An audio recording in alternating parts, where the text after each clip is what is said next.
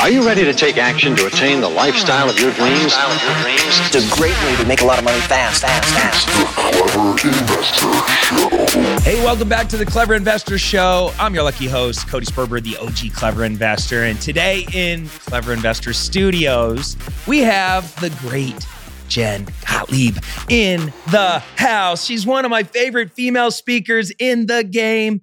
And just an overall amazing human being. She is a former VH1 host, a Broadway actress. She's gone on to become a world-renowned motivational speaker, which is I'm very proud of you. I've been watching your growth for a long time, and it's been cool to watch. She's a thought leader. She is an expert at building brands, protecting brands, getting public relations for brands, all things getting seen out there online and in the world. She teaches business owners how to build profitable brands. And through her company, Super Connector Media, what don't you do? She teaches businesses and their CEOs and their people how to grow their businesses. Yeah. And look, the world needs a brand right now. Yeah. People need brands. Yeah. It's like first off, welcome to the show. Thanks for having me, Cody. Yeah, I'm so excited. I'm talking to the personal brand. Like, you originated this. Like, you did. The Clever Investor, like that. Whenever I speak on stage to real estate investors specifically, I'm just like, y'all know the Clever Investor because he built a brand. You know, and it's funny how that started because people actually started calling me the Clever Investor because I was just doing clever stuff. And I was like, ooh, I like that. And Shannon was one of the first people to be like, you're so clever. And it just was always sticking, the Clever Investor. And I started just saying it. Every time I say my name, I say, hey, Cody Sperber, the Clever Investor. And I did it hundreds and hundreds of times in every video, on every podcast. And all of a sudden, it just became the thing. Yeah. Yeah. That was the first step. Yeah. And people are often scared to talk about who they want to be and what they want to do because they're scared of like, oh, what's something to think of me if I say that I want to be that, right? Like calling yourself the Clever Investor. And they get in their head about it, but actually it's quite the opposite because when you talk about what you want to do and who you want to be and you start stepping into it, people believe you and then you never know who's listening and then it catches on. So I've been walking around saying to everyone I want to be the greatest motivational speaker of all time. And that might be like scary for me to say. In the beginning, it definitely was. Yeah. But now I just say it. And now everyone's like, want to speak here. I know you want to be the greatest motivational speaker of all time. I'm going to invite you to my stage. So it become a thing. All right. So let's, I remember when you first started saying it. Yeah. And I was like, ooh, that's bold. It was bold. I loved it. Where are you in that journey? Well, I just spoke today. I know. So today was really cool because I got to speak, and we were talking about this a little bit in the hallway, in front of 700 fitness professionals. And my background, my very first speaking engagement was at a fitness studio with no shoes on in front of 12 little fitness instructors that were sitting on the floor listening to me speak, talking about my journey as a fitness professional and personal trainer. And so that was me. The people in the audience was me. And if you were to tell me years ago when I was so nervous to wear my little leggings and my tied up t-shirt and my socks in this little fitness studio speaking in front of these 12 girls, that I was going to one day be speaking in front of 700 at one of the biggest like fitness conferences and getting paid like a lot of money to do it, I would have told you you are batshit crazy.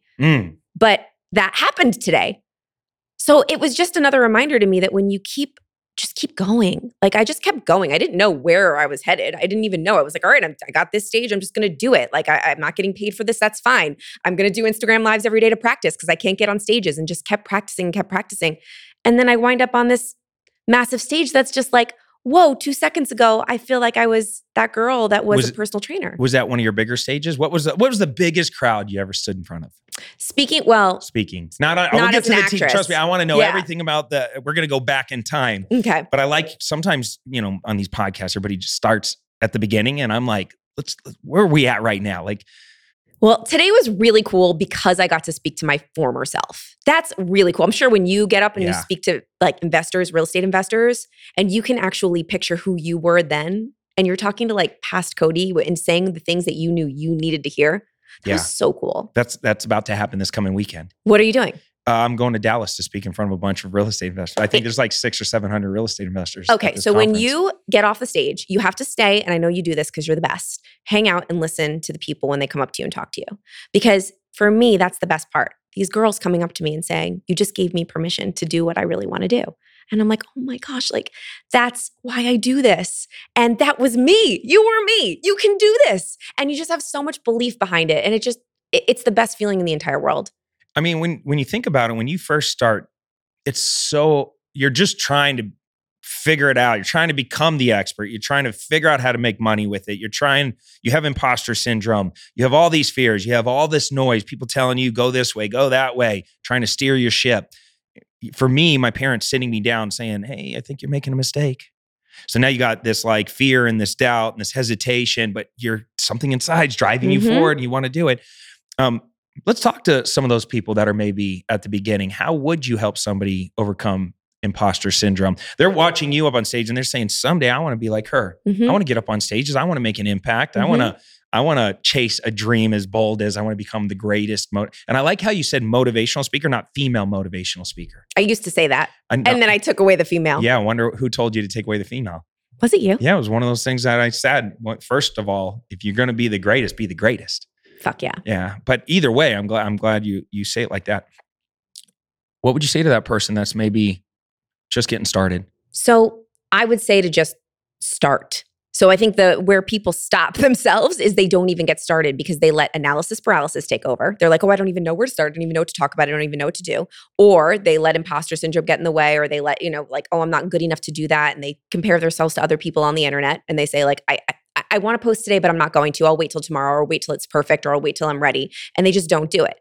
You're never going to get clear on what it is that you're talking about and where you want to go if you don't take action. Clarity follows action, not the other way around. So people get it wrong when they're like, oh, I got to plan it all out. I got to strategize and build the entire plan and know exactly, I'm going to go from this stage to this stage, then I'm going to build this. No, I didn't know what the hell I was doing. I just knew that I had to continuously do uncomfortable shit, do the stuff I was scared to do, and do it kind of bad and not really know what I was doing in order to figure it out. And I like to look at it like it's almost like a magical treasure map, where you can totally visualize this. You take an action step and then there's nothing on the map, but every time you take an action step, a little bit of the path develops. And then you take another action step and then another little bit of the path develops. Because once you see, oh, I really like doing lives, that brings in a lot of new audience to me. That makes me connect with people. Cool, I'm going to start doing lives. Or maybe like, oh, I just did a podcast. I enjoyed that. You're not going to know unless you just start doing it. So you got to do it messy. You got to do it imperfectly. And you just got to consistently stick with those commitments that you make with yourself. And then you'll build more confidence over time and the clarity will develop and you'll just start to grow. But if you don't start, then you can't get there. Mic drop. Mic drop, Jen. Listen, I remember being my first time ever being invited on a radio show, like a legit radio. We didn't have podcasts back then. It was like I had like maybe a 3-minute segment, right, in somebody else's radio show. And I was going to be like this real estate expert. And they were going to ask me a couple questions and then I was going to leave. They asked me the question. I had practiced the whole way there of like, how I was going to look and what I was going to say and all that stuff. They asked me some random question that I didn't practice for. My mind went instantly blank. Mm-hmm. I froze, literally stage fright, froze, panicked. My palms started sweating. I was like, oh my God, I never had experienced that kind of feeling before. And I think I froze it felt like a solid minute and a half. It was probably 20 seconds. Yeah. But it was the longest 20 seconds of my life. And the guy that invited me on the radio show literally hit me in the back and reset me. He was like, boom. And I all of a sudden spit out the answer and it's like my brain started working again. I left there feeling like, oh my God, that was the worst thing I had ever done ever. Mm-hmm. I was so embarrassed. I wish I could delete it. Mm-hmm. But I internalized it. I thought about it. It bothered me enough to where it's like, you know what? I am going to get better. Yep. I am going to.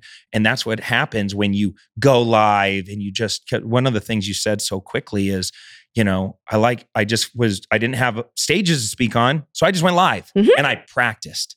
I watch you doing this. By the way, what's your Instagram? Jen_Gottlieb. If you ever follow Jen, in which all of you guys should do this, you'll see her consistently, almost every morning, doing her makeup, talking. Mm-hmm. It's raw. You're obviously very beautiful. And your husband is even more beautiful than you. And I'm a big fan of Chris.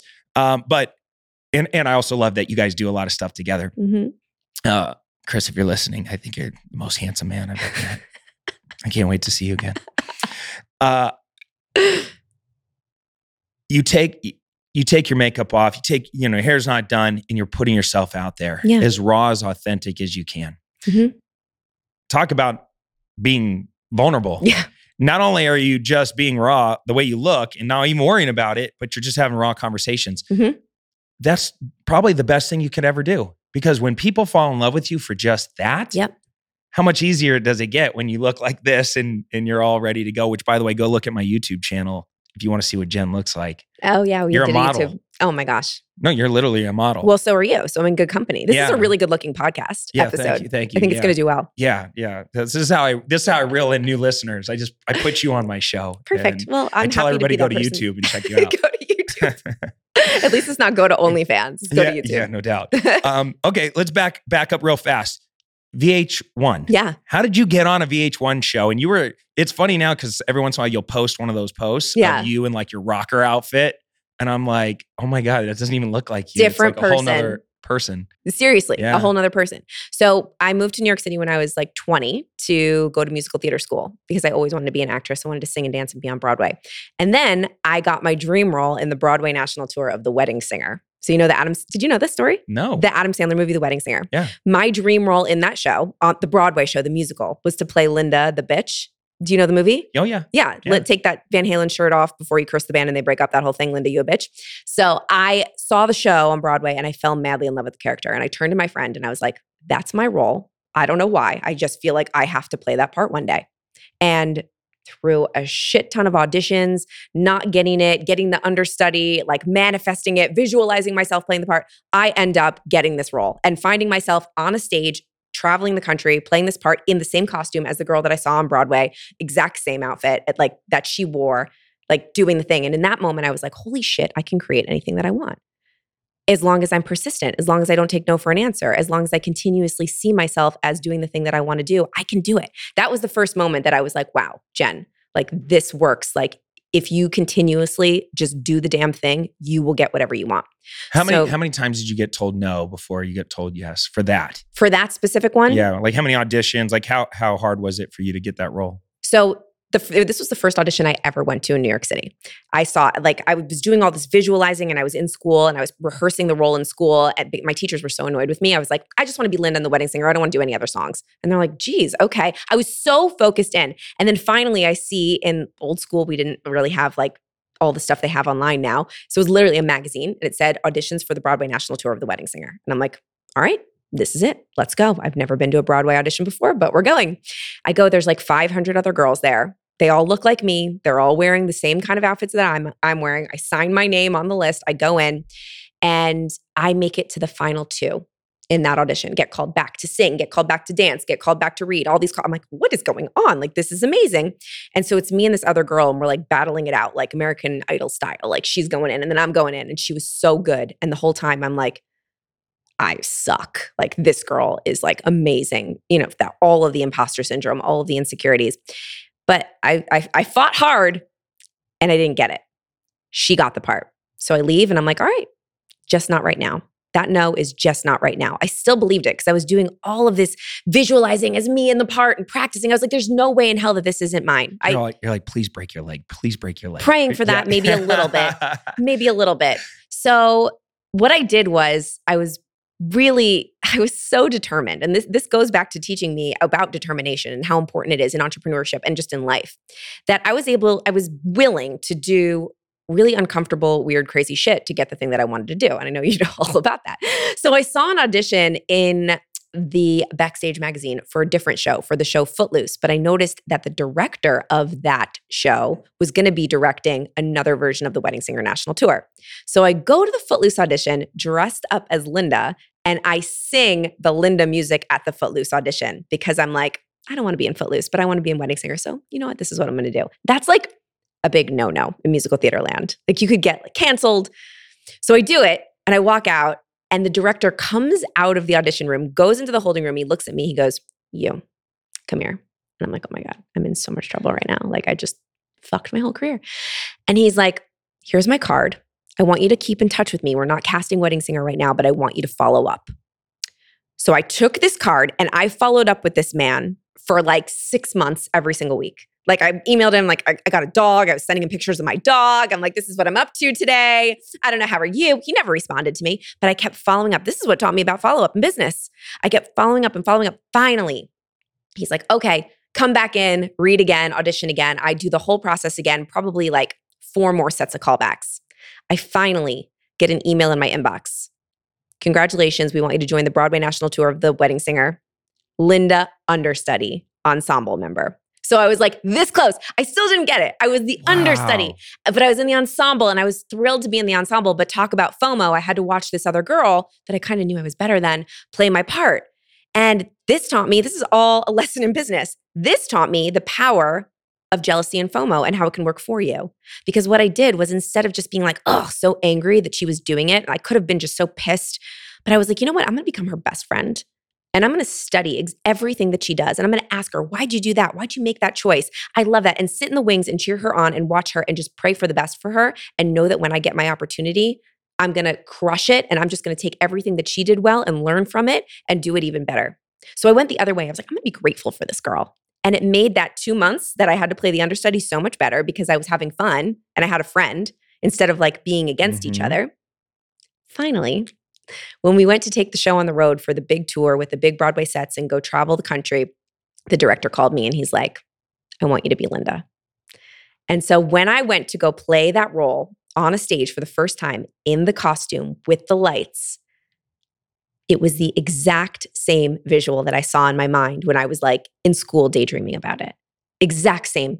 Like it was like a deja vu moment. And I went backstage after I sang that first song and I collapsed on the ground and I was like, you can create anything you want, but you have to take action. You can't just sit around and think about it. You have to take no, and you have to go back and get it up again and do it again. And you got to get rejected and you got to mess up and you got to learn all of these lessons. But that, I wasn't even an entrepreneur yet. I wasn't even on That Metal Show on VH1 yet. None of this has happened to me yet. This was the biggest lesson in my life when it comes to working your ass off to get what you want. And also though, believing in yourself and believing that you can do it. And letting that belief really guide you through all that rejection and all of those no's and help you keep going. And now you're traveling, you're experiencing this dream, right? Up to that point, you're getting all this experience of stage time and timing and confidence and everything's building, everything's working in your favor. What happens one day? It just runs its course and they're like, hey, we're done with the show. Or do you say, hey, I'm leaving. I got other things I want to go try and attack? Yeah. And how did you end up on VH1? Yep. So I had this boyfriend at the time and I was on the road and I was realizing after a year on the road, I was like, this is tough. I don't know if I want to be a gypsy. I don't know if I want this life. Like, I know I love performing. And this is another thing about, you may get everything that you've ever wanted and then realize that it's not really what you want. But you got to get the thing in order to realize that it's not what you really want. You know, and that's the same for relationships, for businesses, for jobs, for you may have this dream and this purpose, or maybe something that somebody told you that you should do and you work so hard to get it. And then you realize the gift in getting it was, okay, that was great. I realized I learned all this stuff along the way, but I realized that that's not really what I want. And I was like, I think I need to leave. And I think there's other things that I need to do. I was getting paid shit, you know? Yes, I was doing my dream. I was performing. I loved it, but it was hard. It's hard to be on the road. It's hard to go from hotel room to hotel room to hotel room. So I leave after a year. And I go back to be in this relationship with this guy. And I start auditioning again. He ain't no Chris. That's absolutely sure. Okay. So we go back. Definitely not a Chris. And he was, let's just say, not the greatest boyfriend in the world. Pretty toxic relationship. But I wasn't the person that I am today. I didn't have the mindset that I have today. And I was like, oh yeah, this is the life that I'm supposed to have. This is the life my parents want for me. Really a hedge fund trader, you know, like finance guy, you know, that whole scene. And I was auditioning and he just wanted me to audition. He didn't want me to work. And I'm like, great, I'm going to just become an actress. And one of the auditions that I went on was for this heavy metal TV show on VH1. And I'm like, amazing. I just played this rocker chick on the road for a year. I'm going to get this part. So I have to tell you about the audition experience for That Metal Show because it ties in with like everything that I teach, another lesson that I learned in entrepreneurship. So I go to this audition for this heavy metal TV show on VH1. I don't like heavy metal music. I don't know a thing about heavy metal music. So the night before, I'm like Googling, who are the bands? I don't even know. Like, who's Black Sabbath? Who is all these people? And trying to learn as much as I possibly can to know what to say in this audition. And then, of course, I put on this costume and I like tease my hair. I'm like, I'm going to be the most metal chick you've ever seen in your life. I go in and there's like real metal girls in the waiting room, like with leg tattoos. And I'm like fake metal girl. I'm like, I got my metal shirt, like my Van Halen shirt at Bloomingdale's, and they got theirs at like a real Van Halen concert. Okay. And I go in and I'm trying to remember all the things that I studied about heavy metal, and they could see right through me. They knew that I didn't know what the hell I was talking about. But I, was like chatting with them and saying, oh, I like everything from Black Sabbath to Beyonce, I like everything. And at the end of the audition, they said to me, oh, Jen, it says here on your resume that you do a great Britney Spears impersonation. And I'm like, oh, fuck. Like, I left that on my resume at the bottom because it's funny because I do. But I wouldn't put that on there for a metal audition. And I was like, yeah, thinking in my mind, like, I already ruined this. It doesn't matter. Yeah, I do. Can we see it? And so at my That Metal Show audition, I'm like, fuck it. I'm just going to be myself. Like, I like Britney Spears. So I do my Britney Spears impersonation. Wait, all laugh. I put you on the spot right now. Could you do it? Yeah, I could do it for you. All right, come on. I want to see it. All right. I did not. We'll do Baby One More Time, just the beginning. Oh, baby, baby, how was I supposed to know that something wasn't right, yeah. Oh my God, that was so good. Hey, that was really good. Thank you. It was better back in the day when I was singing all the time. I think that deserves a IG follow. Does it? Yeah, they need to go follow you right now. Yeah. Yeah, I don't sing for everybody on everybody's podcast, by the way, only for you. I know, I love it. That was actually really good. So you busted that out and they were like, oh my gosh, she's wild. She's fun. She's willing to do crazy things. Exactly. Yeah. So out of all those girls that were probably really metal, they call me and they give me the part because I was myself. And that was my reminder to myself that every time you just show up as you, that's what makes you different. That's what makes you stand out, not being what other people want you to be. But here's what happened during that time though. I got the job and I very, very quickly started to change who I was to become what I thought everyone needed me to be. So I built this brand of this like super sexy rocker chick. And before I knew it, I was like, who the hell am I anymore? I don't like heavy metal music. I've become this girl. I was on this show for 5 years. Everyone thought that I liked metal. It was like the sexier I can be, the better, the more metal I can be, the better. And I'm like, I turned around and I didn't even know who I was anymore. And my relationship was totally toxic. The guy was cheating on me with our friend and I knew it, but I didn't have the courage to leave him because I didn't have confidence in myself that I could go do anything else other than be Miss Box of Junk on That Metal Show and arm candy to this hedge fund trader. And deep down, and we talked about this person earlier on the show, deep down I knew that I was more than that. I knew, I felt it in my core, but I felt like trapped. Like I couldn't see the way out. So the universe came in and it gave me the way out for me because I couldn't do it myself. So the guy's like, he's cheating on me with this girl, kicks me out of the apartment. And I had 2 days to find a place to live. Went from living in this multi-million-dollar apartment on the Upper West Side with this guy to having to figure out where to go. And I ended up subletting a tiny room in an apartment with 6 other actors with a window that faced a brick wall. And the show got canceled, like literally that same week. And I found myself with no relationship, no job, and not knowing who the fuck I was. And I had to start over. Wow. I think a lot of people can relate to those moments in life where you're just in the basement, and then you realize sometimes there's rock bottom has another basement. Yeah. Like you're at rock bottom and there's a basement to rock bottom. Yeah. But I found that the greatest hardships normally turn into the biggest blessings. Always. So now you're away from this toxic relationship. So many of our listeners reach out and they ask us how they can get involved in my actual real estate deals. Our investment firm specializes in finding deeply discounted properties, acquiring them, renovating, stabilizing both single family and multifamily properties all over the United States. That's why we're so excited to share with you clevercapitalfund.com. Now, if you have some investment capital and you want to deploy it and receive double-digit returns backed by real estate, then visit our website and see which fund is right for you. We have both equity funds and we have debt funds where you just get paid out every month like clockwork. All you got to do is visit www.clevercapitalfund.com today to learn more.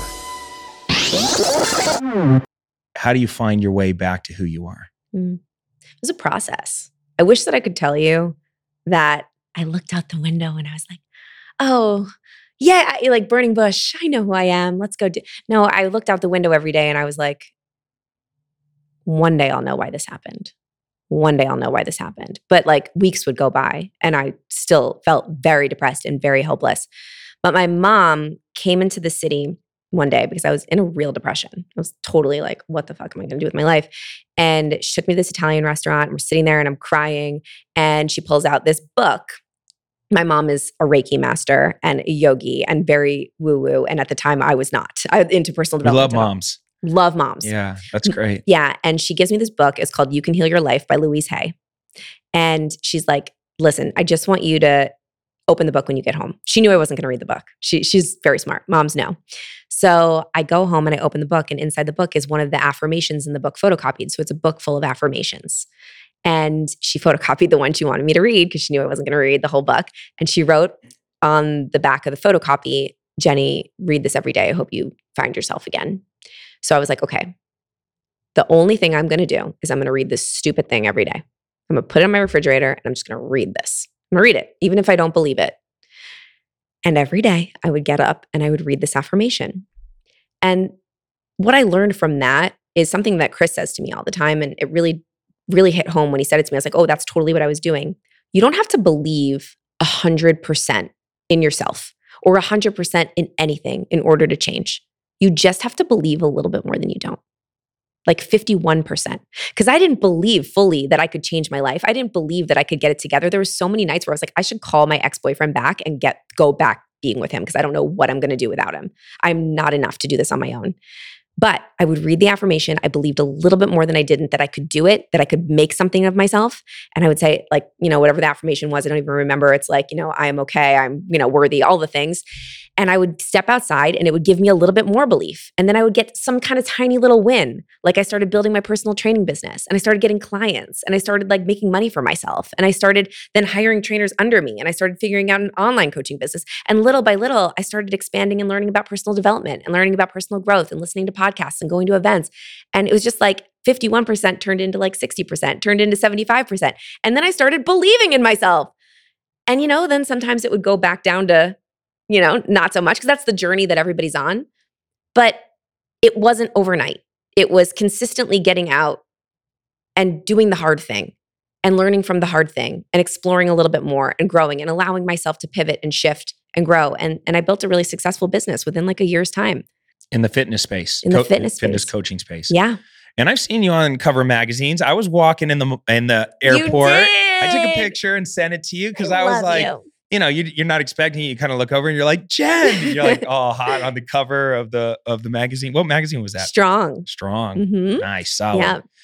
You know, so I was very proud of you for that because you looked great. And I know how hard it is to get your body into that shape. I've been on this fitness journey for the last year and a half right now. I'm so proud of you. Oh, my six pack is amazing. It's rocking. You look great. I'm very proud of myself. I've never had a six pack before. I'm really, I'm working on the 8-pack. All right. Yeah. That's the hard part. The lower abs. You'll get it. They're there. Yeah. You know what? I when I was in Hawaii one year boogie boarding, I herniated, lower herniation or whatever. So I have a mesh. I don't even know what they put in you. Some form of mesh. So is it physically impossible for you to get an 8-pack? Nah, you know, we don't believe in that shit. Okay. We're gonna show my abs through the mesh. Let's go. I've got you. I'll be your accountability. It's gonna take a little extra work. Through the mesh. Hashtag through the mesh. Through the mesh, baby. I'm visualizing it now. But anyways, so so many ways. That was a fun aside. I could go there a lot of different directions with that conversation. So I want to get to the point where now where you're at, you have worked so hard to become this expert speaker. The amount of stages that you've been invited on has grown significantly in the last 2 years since you really made this what's the word I'm looking commitment? At? Not, commitment. Goal, affirmation. Yeah. This affirmation that you will be the world's greatest public speaker, motivational speaker. Mm-hmm. And through that part, you started Super Connector Media. Yes. Right? So you come out of the fitness thing and then you roll into PR? No. How did you end up in PR? It's interesting. So when I was transitioning from metal girl to fitness girl, I had to retell a story. I had to retell the narrative because everyone only knew me as Miss Box of Junk, that was my name on That Metal Show, by the way, Miss Box of Junk. That was my job. I took out the box and they would put their hand in my box and pull out a prize. Yeah, that's what it was. Mm-hmm. But it expanded. I was like the Vanna White of the heavy metal world. It was a thing. But I had to transition and start sharing with the world that I was now this girl that could help you transform your body and your mindset and all the things. And so I had to use the media to do that. I had to create credibility. And so I started getting PR. I started getting media and I started realizing how to do messaging and how to get myself out there in a different way and how to get on TV and how to get in publications. And then I met Chris. I met my husband. And he was doing these events called Unfair Advantage Live that connected entrepreneurs to the media. So he was teaching entrepreneurs how to get themselves in the media and how to get PR and how to get visibility and inviting media to these parties in New York City and connecting them so that they can make relationships. And I was his girlfriend attending these events and I was like, this is super cool. And I didn't really know anything about motivational speaking or speaking on stages that even existed. I thought the only way for me to be on stage is to be an actress. And I thought, I quit that. That's done. I'm an entrepreneur now. Maybe one day I'll end up back on a stage somehow, like later in life, I'll be an actor again. But I didn't understand that maybe my gifts could be used, my training could be used in another way. So I saw Chris speaking on stage at these events and I'm like, this could be something that I could do really well. And I love this. And I started to really enjoy traveling with Chris and helping him way more than I liked my own business, which was making a lot of money for a single girl living in New York. I was well over multi-six figures in my fitness coaching business and online coaching business. And one day we were on a run. We were out jogging at this one event that he was speaking at and sponsoring and doing, his whole business. And we were running and we're like, I think we should partner and create a company together and expand on this and make it huge. And that was when we decided to build Super Connector Media together. Were you hesitant at all to partner with your significant other? Or were you like, man, this just makes so much sense. We're going to go all in on this. As much as I wish I could tell you that I was hesitant, I was like excited. Yeah. It felt right. And I just knew. The part that I was hesitant about was I didn't want to let myself go be in the background. That was really important to me. Like I didn't want, because at the time, Chris was the face of the brand. And I was like, I can't let myself just be like, my email address at the beginning when we first started the company was jen@chriswinfield.com. And I didn't like that. I was, I needed to make sure that we both did it together. And there was a lot of growing pains with doing that. And not on his end. He always wanted to lift me up, but the team and like bringing together a team and getting the credibility that, I could then start a company with him. And also the fear of leaving a very successful business because I just left it. I didn't sell it. I didn't do anything. I was just like, bye. I just stopped. I got bigger and better things I got to go do. I just went all in. I went all in.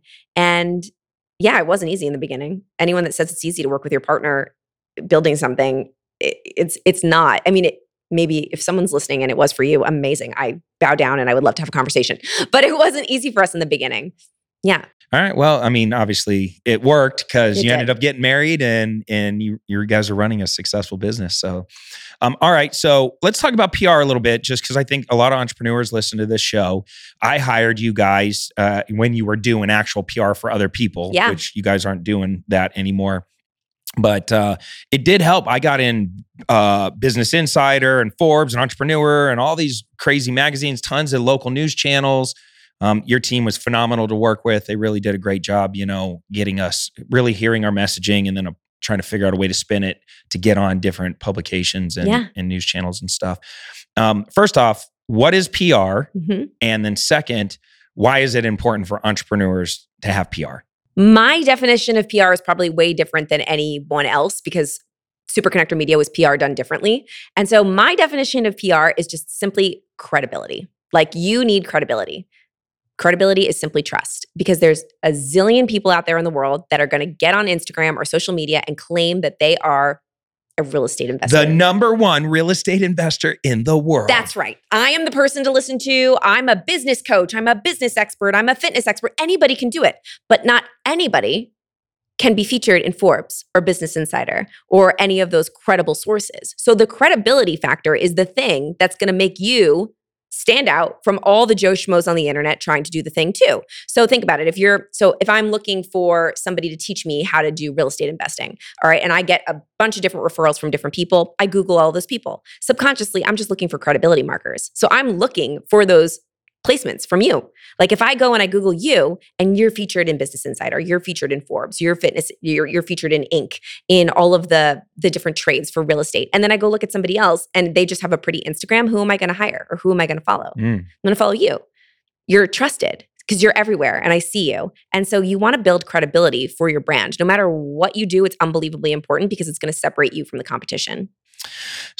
And the way I always thought of it is, look, this is no different than us advertising on Facebook or YouTube or, growing my social following or something like that, wherever I'm spending money to make noise for my businesses and my brands.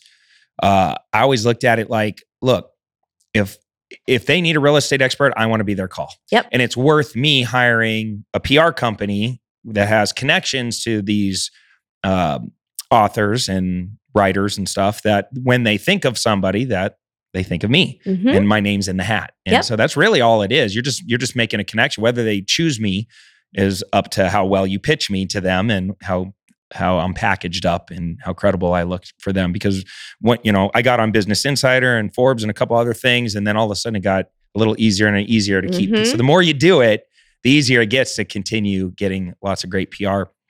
And it does make a difference when you're advertising or selling anything, people want to see Yes. all the cool stuff you're doing. Yeah. It's fun. So perfect example. You saw me on a cover of a magazine, right? You were in the airport and you saw that and you took a picture of it and you sent it to me. I was top of mind for you at that moment, right? That was PR for me. And then that probably made me look a little bit cooler in your eyes, right? I mean, even though you think 100%. I'm cool, you saw that you were like, 100%. That's cool factor. No, that was epic. Right? This is why I had, Mark Victor Hansen on recently. We just dropped the episode, well, I don't know when this is coming out, but we dropped the episode. So if you haven't heard that, he Chicken Soup for the Soul guy. Yeah. 500 million books sold, 2 billion in sales, and another billion in licensing deals. But it all started with a single book. And this is why I always recommend to people, write a book, get in a magazine, get on the news, create your own podcast, like just make as much noise as you can. Sorry, I didn't mean to cut you off, but that's important, especially nowadays. Whether you're dating or you're going for a job or you're trying to raise capital, or if you're in the real estate space, you're just trying to become an authority or an expert as an agent, as a mortgage person. The more of that stuff you have and the more you invest in your personal brand, the easier things get over time. I'm able to raise a lot more money now because people listen to this podcast, then they go to clevercapitalfund.com and they go, oh, I want to get involved in his real estate projects. Yeah. And then they look me up and they see all this cool stuff that your company helped me do. And then next thing you know, they're sending me lots of monies. Because I have a PR expert in here, I did want to ask a kind of a PR question and we can move on. And I know people who have been canceled or have said one silly little thing that was taken out of context. And next thing you know, cancel culture starts and they're on the defensive. And their company is maybe in jeopardy or their brand is in jeopardy. When public figures face like swift backlash for controversial statements or actions, what's your stance on this? Like, how would you advise a client that maybe has their back against the wall? Do you attack it with PR? Like, what would you... If I came to you and I was like, Jen, I screwed up. I said some dumb shit on my podcast. Yeah. I need you. I need some PR. What do I do? I know. So it's so specific to the specific issue and the person and the thing that was said, right? There's some things that are said that you just need to shut up for a while and go away. Like there are some things, right? That some people have said that it's like, take a break, take a moment. For me, I always just want to be in integrity. This is my personal opinion. And some people may be like, Jen, you're totally wrong, but I'm only going to say like my truth. And I always like, let's say I said something by accident, like people say things by accident. I would always want to own up, take responsibility, and apologize. Like no one can argue with you if you take responsibility and apologize right away. That's always my stance. And if you take ownership, this is with everything. If you're a leader in a company and you do something wrong in your company, instead of being on the defense and being like, oh no, everybody else is wrong, take responsibility for your actions. Say, you know what? I was wrong here and I apologize and this is how I can be better. I think that a really strong leader is someone that can take responsibility for their actions, apologize for what they did wrong, stand for what they believe in, but at the same time be like, you know what? Listen, I learned, I fucked up, I made a huge mistake. And you might not be able to come back right away, but eventually, hopefully, you can make up for it with positive stuff and just continuing on speaking your truth in a way that is more eloquent and, you know, really watching what you say. And then eventually you'll be able to win people back. But owning up to it and not being on the defense and immediately saying, listen, I was wrong, I think is a really strong thing for a human being to do. And I have a lot of respect for people that can do that. Some people say things or are associated with people they can't bounce back from. Mm-hmm. I read an article today that the MyPillow company might be in some serious trouble. Really? You know, he was pretty aggressive with Trump and pretty aggressive, you know, he spoke his mind and might have cost him the biz. You know, sometimes you just need to shut up. Just stop. Just stop. Have your opinions and keep them to yourself. So I pay you to tell me to shut up? Yeah. Perfect. Yeah. Yeah. Hey, that's good advice. Shut up. That's good advice. You want to think that way? Go think that way in your house when no one's listening. All right. I like it. So I want to shift back. So now Super Connector Media has shifted gears. You're not doing PR for other people. Now what is your main focus? Yeah. So we realized when we had this agency that even though it was really profitable, it was really successful, we were doing really well, Chris and I just didn't really like running an agency. It kind of happened on accident because we were doing those events, Chris and I, and we had an offer on the back end of the events, which was like a done for you offer. And someone came up to us and they were like, listen, I don't want a done with you offer. They were like, I don't want a done with you. Can you just do it for me? And we're like, sure. So we had one client, we started doing it for them. We're like, okay, we could take on another client and then another client. Before we knew it, we had this big agency and it was doing awesome and we were getting great results and we were meeting amazing people like you and it was thriving. But we weren't that passionate about it. And we sat and we asked ourselves, is this what we wanted to build? We had this huge team. You know, is this what we love doing? And we both were like, no, we love teaching. And at the same time, we had our events, we had our mastermind, we had our education portion of our company. And we were recognizing that the stuff we were teaching these people, they were using to get on Good Morning America, to get on the Today Show, to get featured in all these publications. And they were doing it and they were getting amazing results. And we're like, wow, what if we just spent all of our energy and time doing what we love, which is teaching and empowering people to do it on their own. And then we give people the tools. They don't have to rent it anymore. They own it, whether it's their team coming in and learning from us or they're learning and then they develop the relationships and they develop the skills that they can have forever. Like, what if we just spent our time doing that? And so we decided to take a really profitable piece of our business and sell it and stop. Yeah. And so now you guys are just teaching. Yeah. And teaching, doing events. And events and all that. Uh-huh. So how are you getting stages, right? You've gotten on a considerable amount of stages in the last 2 years. Was it just show up, get one stage, rock it? That's part of it. Is there strategy? I guess that's what I'm really digging into. It's like there's maybe somebody that's listening to this or watching this and they go, man, I have that in me. I have something I want to say. I want to get up on stage. I want to impact people. Yeah. I know for me personally, my journey, like I never wanted to get on stages, but I loved real estate so much and I couldn't help. I felt it was my obligation to share it. And over time, I got more and more comfortable being in I used to shake really bad and like get really nervous and a lot of stage fright in a weird way because it would go away after I went out on stage. Yeah. But like that buildup to go out, oh my God, I was just, and maybe we can even talk about how to overcome stage fright. But like now you point me in the direction, coach, put me in. Yes. I'm ready to go. Like I want to get on. I love it. I thrive in that environment as long as I'm talking about a topic that is authentic to me. Yeah.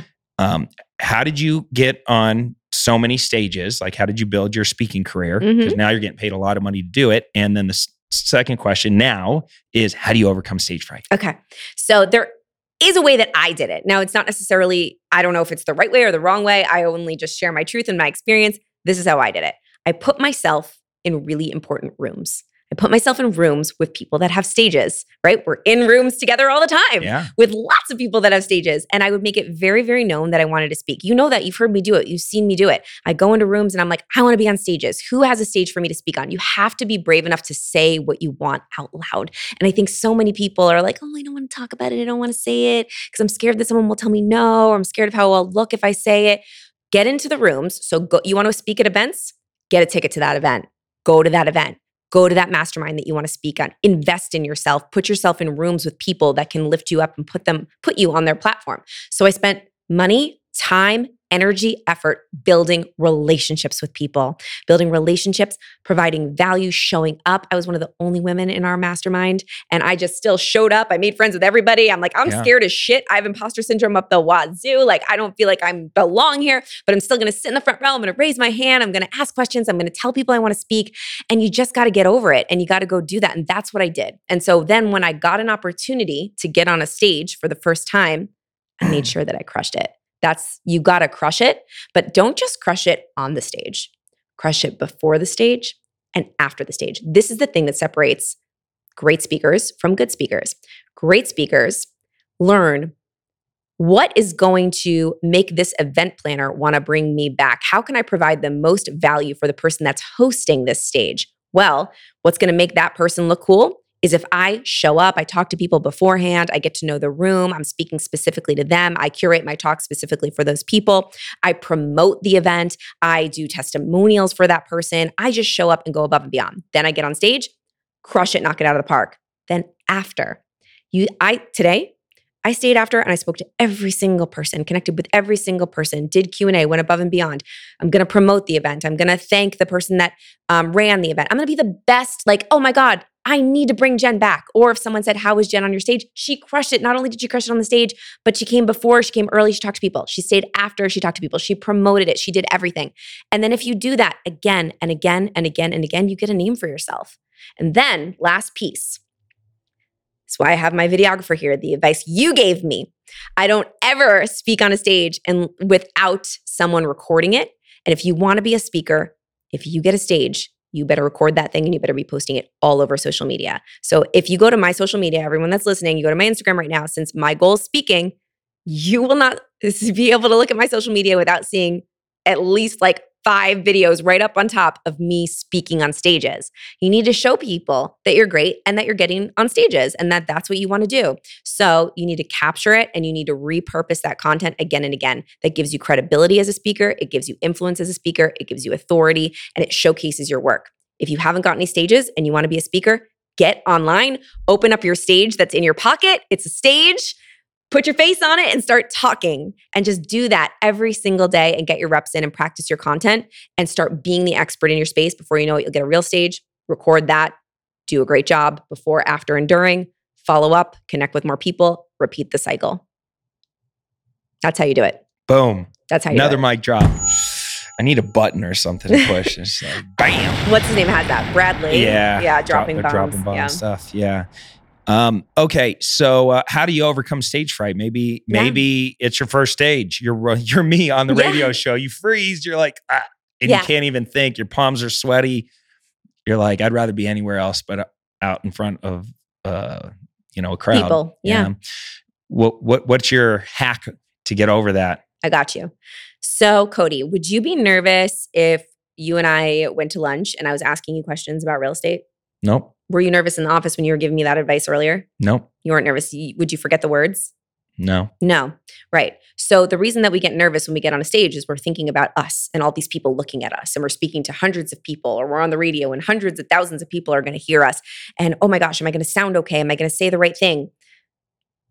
But if you just think about having a conversation with somebody and you're just talking to one person, you're talking to your favorite client or one of your really good friends or your partner or your kids, and you're just sitting across from them, sharing with them some valuable information that they can use, and you just think about that one person and that one person that needs to hear that and just providing unbelievable amounts of value for them and just dialing in on that, you don't have any more capacity or space to be nervous about what people are thinking about you. Because if you're a public speaker or you are teaching something or being a thought leader in the space that you're in, it's not about you. That's where people get it wrong. It's about the person on the other side that's listening and the help that they're going to get from your content that you're speaking about. So if you think about that person and you're just talking to them before you get on stage. So before I went on stage today, I envisioned one person in my mind. It was really easy today because it was Fit Pros. So I just envisioned myself like 10 years ago. And I put little Jen 10 years ago in the audience. And I was like, I'm going to get up there and I'm going to talk to her. We're going to have a conversation. And I'm going to say everything that she needs to hear. And I'm going to envision that we're just chatting. And I just thought about her. But when you get on a stage, you don't like people are like, oh, if I could just impact one person, then I'll be happy. No, then you're a shitty keynote speaker. You want to impact everybody, but you want to envision in your mind that you're talking to one person. But when you do that, everybody in the room feels like they're that one person. And my goal is to make everybody in the room feel like I'm only talking to them. And the best way to do that and the best way to get over your nerves is to think about having a conversation with one human being because you're not nervous when you're doing that, and just help them. So what I hear you saying is just get up on stage and picture Chris naked. Yeah, and you do that. Well, right that might make you nervous. Right away, you're like, I'm in this conversation. Chris is going to listen to this and be like, what the hell is wrong with you, Sperber? He's going to like it. Yeah, you know what I used to do? Because I used to like get in my own way, get in my own mind. Like, oh, am I doing this right? And so as a joke, we started putting a Gumby, you know, Gumby, the little green stretchy thing, over the camera lens. So I wasn't talking to a camera. I was talking to Gumby. Mm-hmm. And I just thought it was just so stupid and goofy that I stopped thinking about all the what ifs and, you know, I just had a conversation with Gumby. And so you did it? I did it, yeah. I just wanted to pull it out of you because I think it's a great advice. And, you know, so many people take themselves so seriously.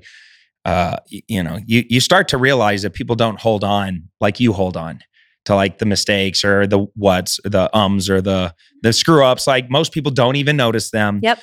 And they will show you more grace than you give yourself. And it's more about just getting out there and doing the reps. For sure. You're getting pretty good. Thank you. I like it. Yeah. What's your dream stage? Like what's like if you can kind of like really think about it? Is there like one that you're like, God, if I can only get on that stage. No, that's the thing. I don't really, people ask me that and I'm like, I don't know it yet. I'll know it when I get there. Yeah. Fill a whole stadium up. That would be cool. Some Taylor Swift shit. That would be awesome. Yeah, I'd love to do a stadium. That would feel cool. And it doesn't necessarily need to be the biggest stage in the world. It could just be a really fun stage with really cool people there. And I guess my dream stage is my stage, my event that's coming up. That's going to be really fun. Yeah. What's going on with your event? Build Your Brand Live. It's going to be the biggest event that we've done. Like 600 people. We're having Eric Thomas, the hip hop preacher, speaking. He's so good. He's so good. Billie Jean. One other speaker that I can't say yet. Secret speaker. This person doesn't speak on a lot of stages. Okay. And we got this person. Male or female? Female. Okay. All right. Bringing the heat. Rock star. So that's going to be epic. 3 days. And can't wait for that. Dallas, Texas, October 20th. There you go. And 22nd. All right. If I want to buy a ticket, where do I go? BuildYourBrandLive.net. Okay. Go right there. Cool. Buy a ticket. Cool. I ask all my guests this question, and first off, you've covered a lot of ground here. Thank you for just being you. It's cool to listen to you. So you speak so well now, and your thoughts are so clear when you're giving advice. You can tell that you put in the reps. That's huge. You know, when people see me on stage and they're like, dude, you download from God sometimes. Like I feel the audience. Now I'm at a point in my career when I can walk out there and I know instantly what to do. Yeah. You know, and I know where to take it. I know the emotional impact. I can feel the audience and it's a different level of skill to be able to walk out. I don't care if there's 10,000 people there. I know where to take it. What they didn't see is the thousands of lives and thousands of webinars and thousands of times I did an audio or started to read a script or do something and it screwed up. And my video guys know. I probably have, I don't even know how much mountain of content of me going, fuck, shit, fuck, damn it. And probably a lot worse of just me screwing up on camera.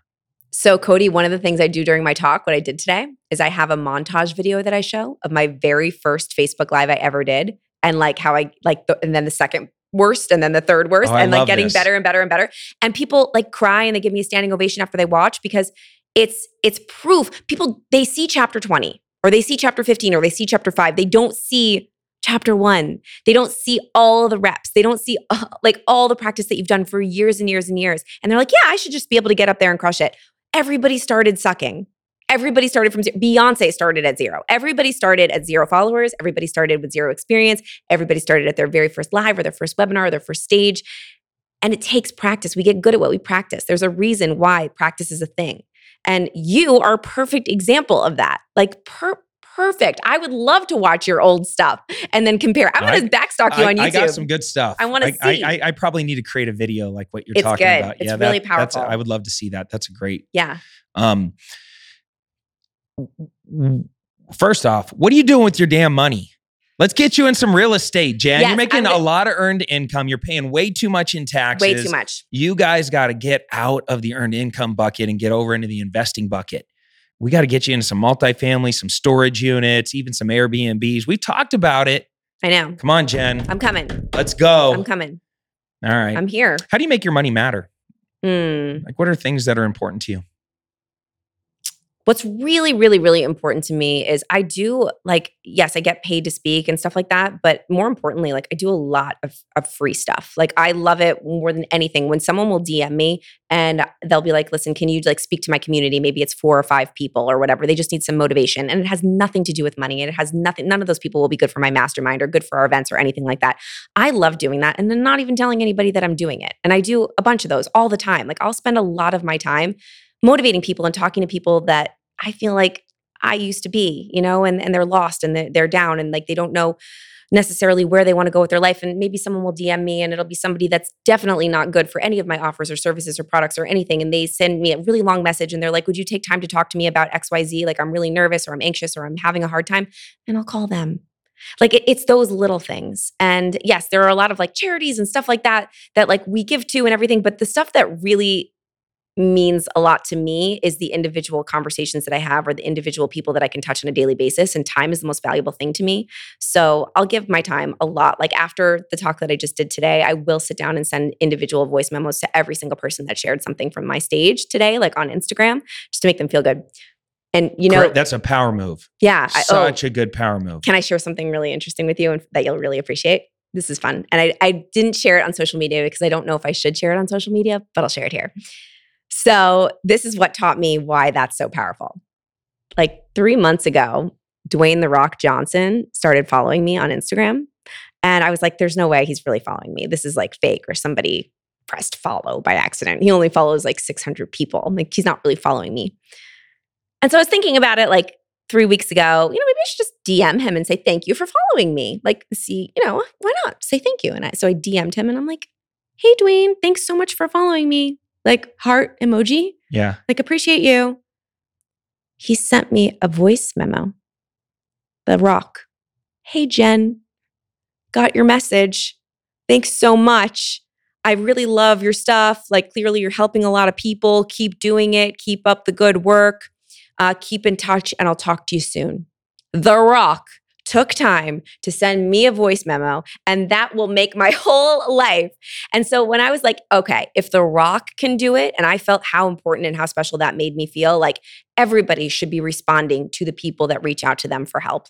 If you have 5 minutes, sit there and respond to the people and make their day. Because if you can take time to make somebody else feel a little bit better that day, they're going to probably treat everybody in their family better that day. Or maybe they're going to get out and they're going to go do a live or they're going to create some content because you inspired them to that's going to help other people. And that's a small way that you can use your time to impact the world or help individual people. I love that. And, I've been doing top 5 texts every day for years now. I do it every day. I pick 5 friends and I send them a voice memo every morning or a text. And I just say some epic shit. Okay, I'm expecting my text tomorrow. How much I love them or what. And I've sent you texts before. Yes. Get out of here. You've made my top 5. Yes. But I do it every single day and a minimum of 5 people. Sometimes I'm really feeling it and I'll just do 25 people. Doesn't it feel good? It is a game changer because just like you said, there's a ripple effect. There's that butterfly effect. You never know how it's going to impact the rest of their day and just the way they roll through the day just because of that one simple text. I ask every one of my guests as we're ending a podcast, which I could talk to you forever, but because it's been great. But you got a time machine. You can go back to 13-year-old Jen. You already know the outcome. What advice would you give her? I would say stop caring so much about what other people think. Stop caring about what you look like. No one cares. No one's paying that much attention. They're all worried about themselves.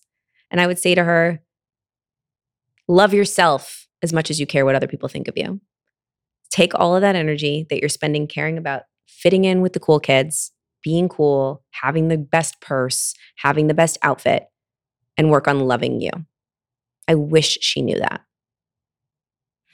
That might have been like the fifth mic drop of the episode. Give it up for Jen Gottlieb, man. Thank Give it up for Jen. Cody. Great interviewer. No, thank you for coming on this show. Guys, if you got value out of this, which I know you did, first off, go and follow Jen. What is it one more time? @Jen_Gottlieb. All right, go follow her. Make sure you show some love and support. DM her and say, I heard you on the Clever Investor Show podcast. I'm a raving new fan, and I can't wait to see you on some epic stages.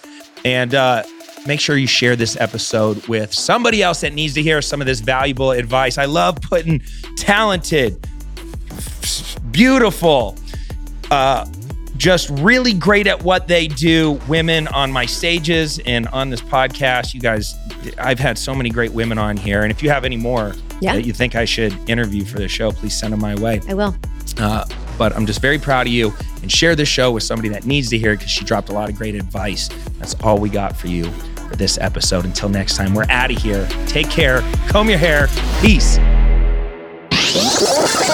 Hey, thanks for being a subscriber of the Clever Investor Show. As a thank you gift, we wanted to give you something that we know is going to help you get started as a creative real estate investor. It's our real estate success kit, and it's completely free. Just go to www.reisuccesskit.com to customize your kit, but essentially it's a collection of 15 training tools designed to help you get results quickly as a creative real estate investor. From systems to lead generation, to finding cash buyers, to creative ways to close deals and get paid. Your free REI Success Kit is just a few clicks away. Once again, the website's www.reisuccesskit.com.